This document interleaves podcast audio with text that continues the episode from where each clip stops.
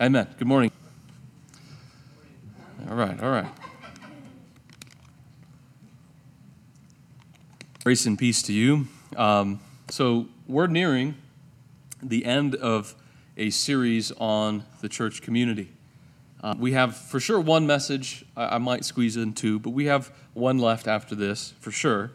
But we've been looking at in this latter half of the series um, those unique practices of the church community that sort of mark us out or distinguish us from other sort of human communities, right? The things that the church does that would, you know, distinguish us from a bowling club or whatever.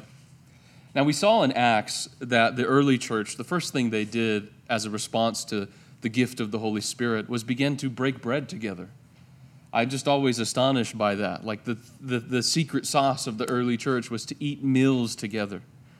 Um, they were also very interested in, in providing for one another so that when one of them had need, those who had more material resources sold what they had to provide for this person.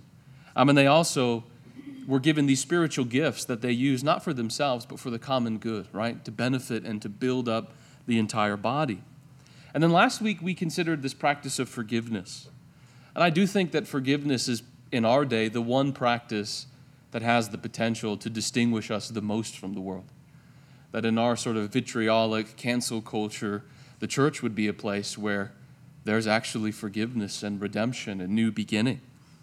Um, so we strive to be reconciled to one another, uh, to cover each other's faults and personal offenses. And this week, what we're doing is following up on that theme with the practice of mutual accountability where if our brother sins, we go after him.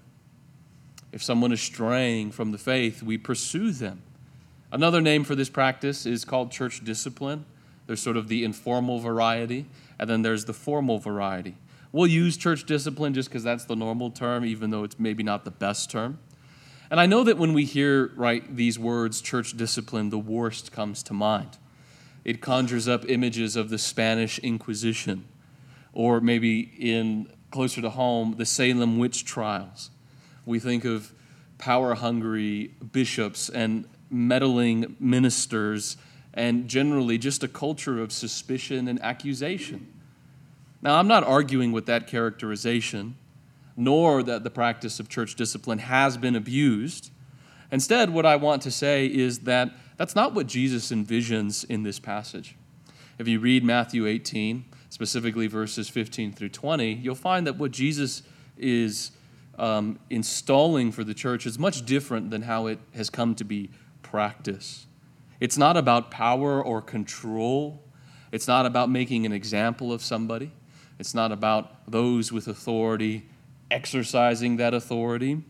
It's about, at the end of the day, looking after one another, caring for one another enough to pull each other back from straying, from walking away from the Lord. So, our aim this morning is simply to rehabilitate this practice of mutual account- accountability.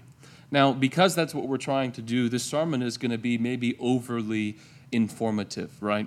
Again, this is not like, uh, uh, you know, we leave church on Sunday so excited that we learned about church discipline and how to do these things, but it's necessary because there's a lot of collateral damage when you look around churches where this kind of thing has just been handled very poorly.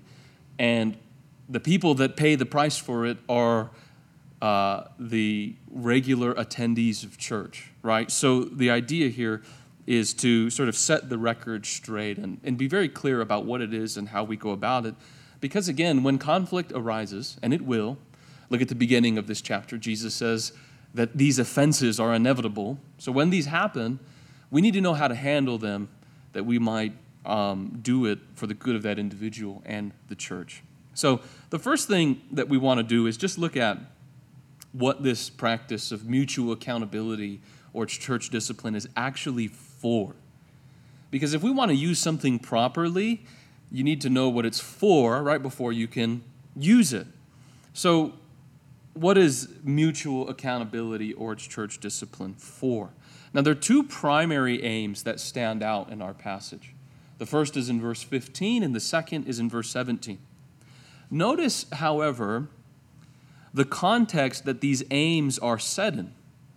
If your brother sins, Jesus says, verse 15.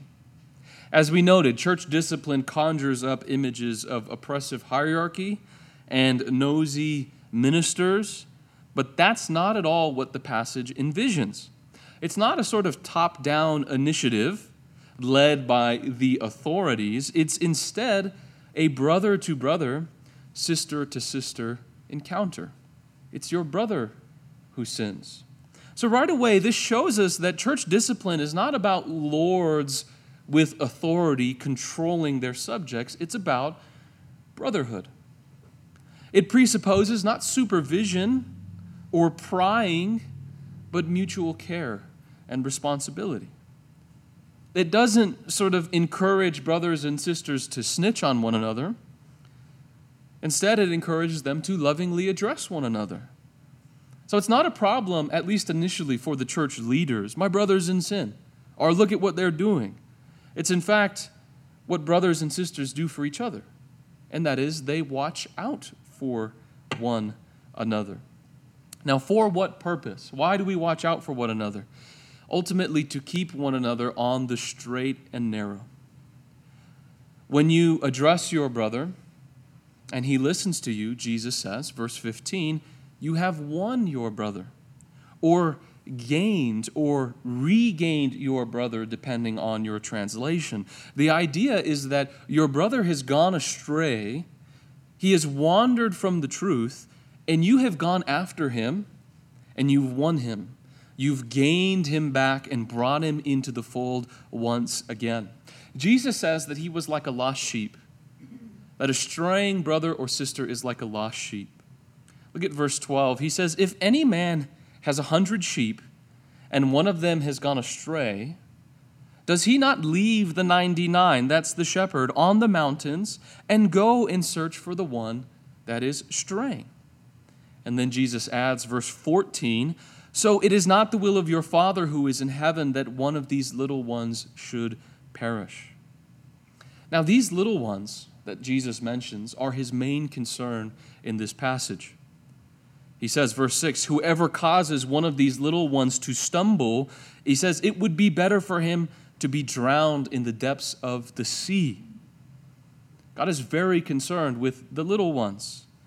And again, verse 10, he warns his disciples not to despise one of these little ones. Why? Well, their angels continually see the face of my Father who is in heaven. That is, these little ones don't escape the notice of the Father, He sees them. And the point that Jesus is making all throughout the chapter is that we, you and I, are the little ones. All of us. Isaiah chapter 53, verse 6 All of us, like sheep, have gone astray. Each one has turned to his own way. And so it's this sort of propensity to wander that provides the rationale for church discipline or for mutual accountability. We're not mountain goats who are comfortable on the steepest rock face. We are sheep. A not all that flattering term, the most vulnerable and dependent of animals. And if we were left to our own devices, we will wander our way into trouble and ultimately into death. And so, accountability looking after one another uh, proceeds from this very simple premise sin is stronger than we are, the world is stronger than we are, and the devil is stronger than we are. So we need to be looked after, looked after. We need our brothers and sisters to go out after us and to call us back in. Now, if we are these little ones, sheep prone to wander, then we are also shepherds the one who leaves the 99 to go after the one.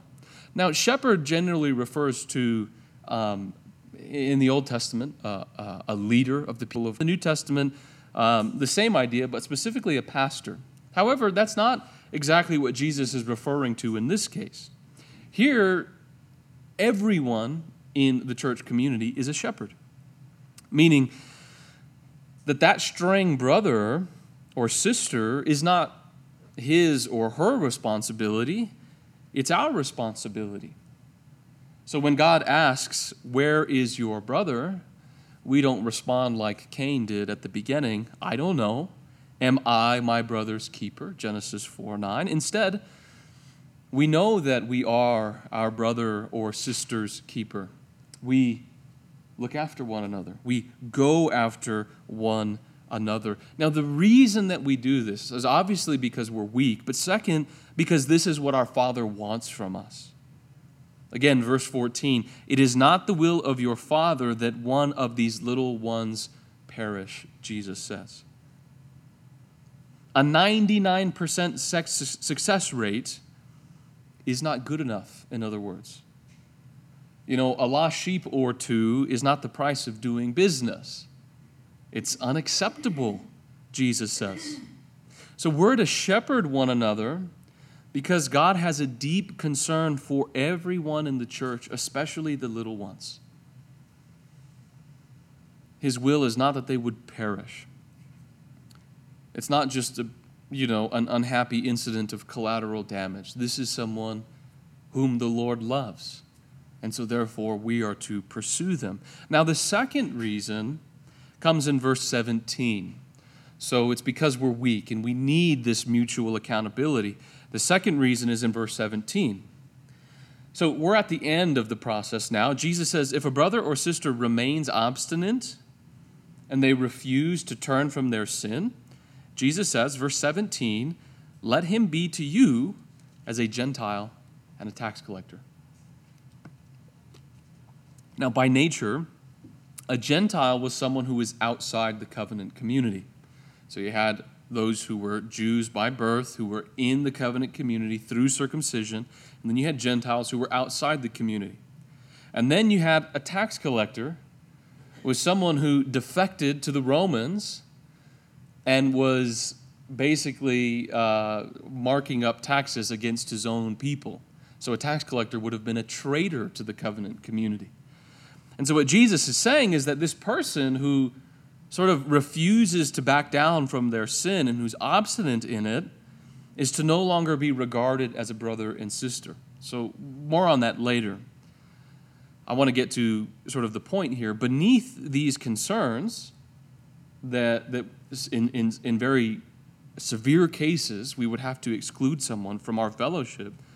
Beneath these concerns is the deeper conviction that the church should look different than the world that Christians are not to live like pagans and tax collectors. Or simply, the rationale here, the reason we practice mutual accountability is because the church is to be holy, right? We're to be holy. Now, to be holy means to be set apart. And we can take that in one of two ways, one of which I think is better than the other. We can think of holiness in a negative tone. That is, uh, holiness means being set apart from the world or we can think of it in a positive tone that is, holiness means being set apart to the Lord. Now, in the end, those are really the same thing, but where we put the emphasis matters. So, uh, listen, if, we, if, if holiness is about not being like the world, then the church is going to become full of suspicion.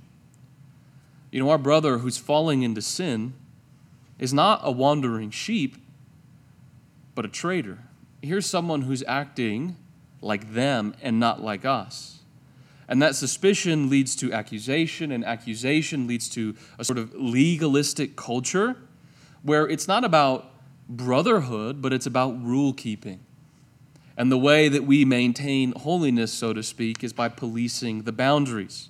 However, if we sort of take it from making the world the main point to making the Lord the main point, a different culture emerges. Our motivation at the end of the day is not to not be like the world. Our motivation is to be like Jesus. And so we don't call out our brother or we don't call him back to the church by guilt tripping him or by shaming him because it's not about big brother who's policing the boundaries, it's about brotherhood. So looking after one another ultimately is about honoring the Lord and presenting a good witness for him. Jesus says in Matthew chapter 5 verse 16 that we are the light of the world. He says just before that that we are also salt which seasons and preserves.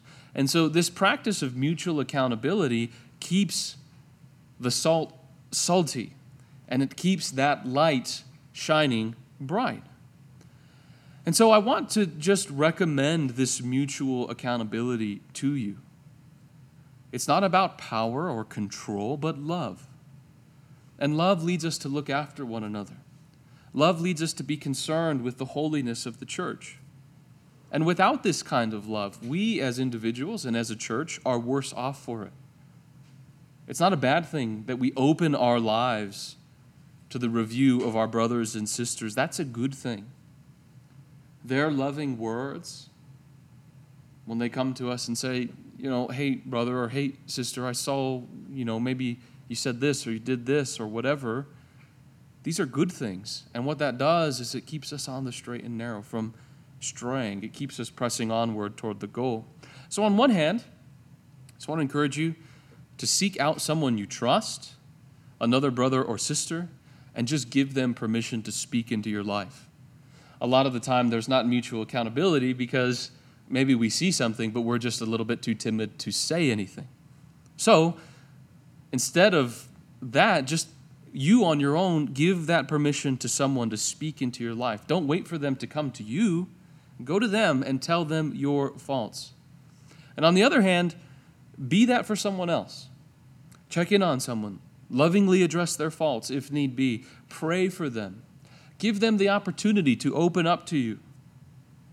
Because we're all sheep, prone to wander, but we're all shepherds who leave the 99 and go after the one. We all need each other. So, those are the reasons for church discipline or accountability. And now that we understand what the thing is for, our individual good and the church's holiness, now we can take a look to see how to actually use it. And so in this section, I just want to give you a rundown on the procedure of Matthew 18, which is just as important. Because as I said, I think this is where things typically go wrong, where this uh, issue of accountability is sort of handled wrong, and obviously it leads to collateral damage. So we need to know what it is, but we also need to know how to use it. So let's begin. Look at verse 15. It's there on the screen. If your brother sins, go and show him his fault in private. If he listens to you, you have won your brother.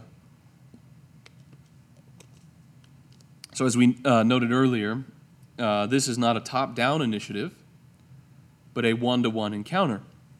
That is, the immediate concern here is not to get others involved, be it pastors or otherwise, but to handle the matter discreetly and directly. So if your brother or sister sins and you know of it, it's a matter, Jesus says, between you and them and no one else. Now, obviously, there are exceptions to this rule. We're not talking about maybe adultery or something like that, where other parties have to be involved. But Jesus says, as much as possible, it's between you and your brother. Hence, he says, Go and show him his faults in private. Now, our aim here is not to expose our brother, it's not to shame him by publishing his sin for everyone to know. Rather, our aim is to conceal his sin, it's to protect his dignity and his reputation. The scripture says, Proverbs 17 9, he who conceals a transgression seeks love. And Proverbs 10 12, love covers all transgressions. As with all things, the golden rule is to guide our conduct. In everything, therefore, treat people the same way you want them to treat you. Matthew 7 12. So we're looking out for our brother. We're not trying to expose him, we're not trying to destroy his reputation. And because of that, we go to him in private.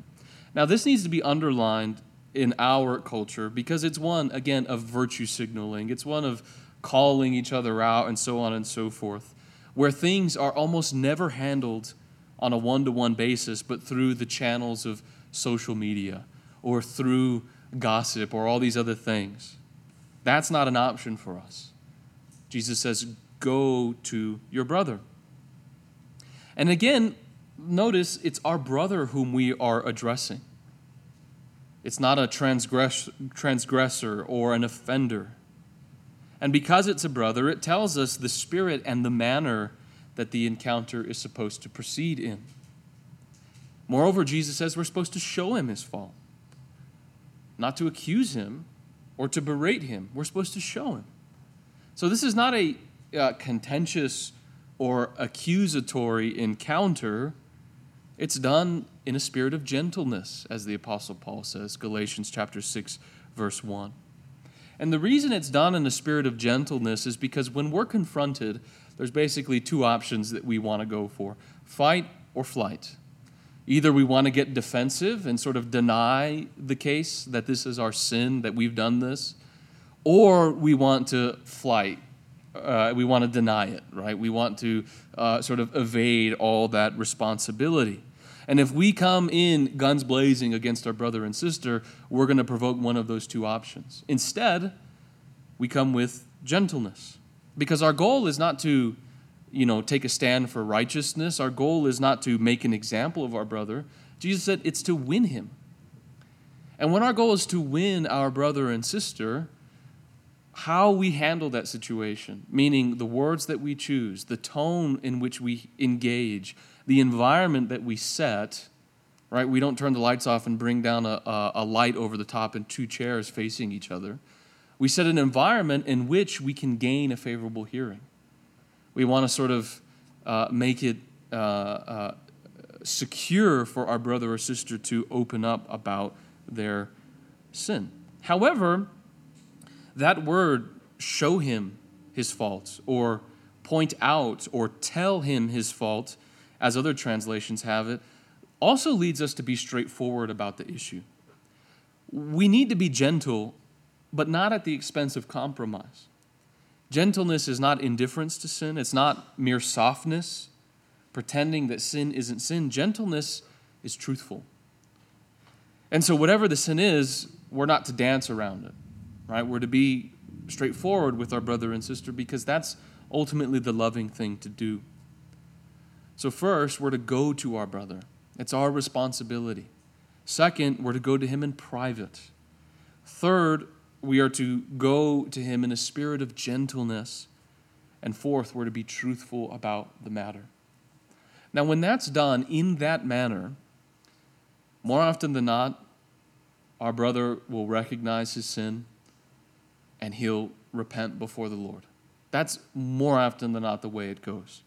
However, there are instances where that doesn't work. And so further measures need to be taken. Jesus continues. Look at verse 16 now. He says, But if he does not listen to you, take one or two more with you, so that by the mouth of two or three witnesses every fact may be confirmed. So you can see there on the screen um, the latter half of that verse is in capital letters. It's a citation from Deuteronomy chapter 19, verse 15. And it's instructing the nation of Israel on how to handle its judicial proceedings. And so witnesses are to be brought forward, not as a means of intimidation, right? We're not bringing in the heavies to sort of intimidate our brother into repentance, but for verification. Notice the word that is used there, that every fact may be confirmed. In other words, the role of these witnesses is to confirm that what our brother did was actually sin. Meaning, the presence of the witnesses is designed to convince him that this is not just, you know, one person's opinion. Because often it can be that, right? Where it's like, well, you, you did this wrong, and someone's just being sort of uptight or stuffy about it. The matter is with bringing these uh, witnesses in is to show them, hey, this is not just one person's opinion. This is not hearsay, but this is actually something that is contrary to the will of God. And so, this second step is mainly about setting the safeguards in place, because this can be super abused. When others are involved, they need to be witnesses, not our wingmen. Whoever these people are, they must be wise and impartial brothers and sisters. Their role is not to back our play, but to give unbiased and impartial judgment.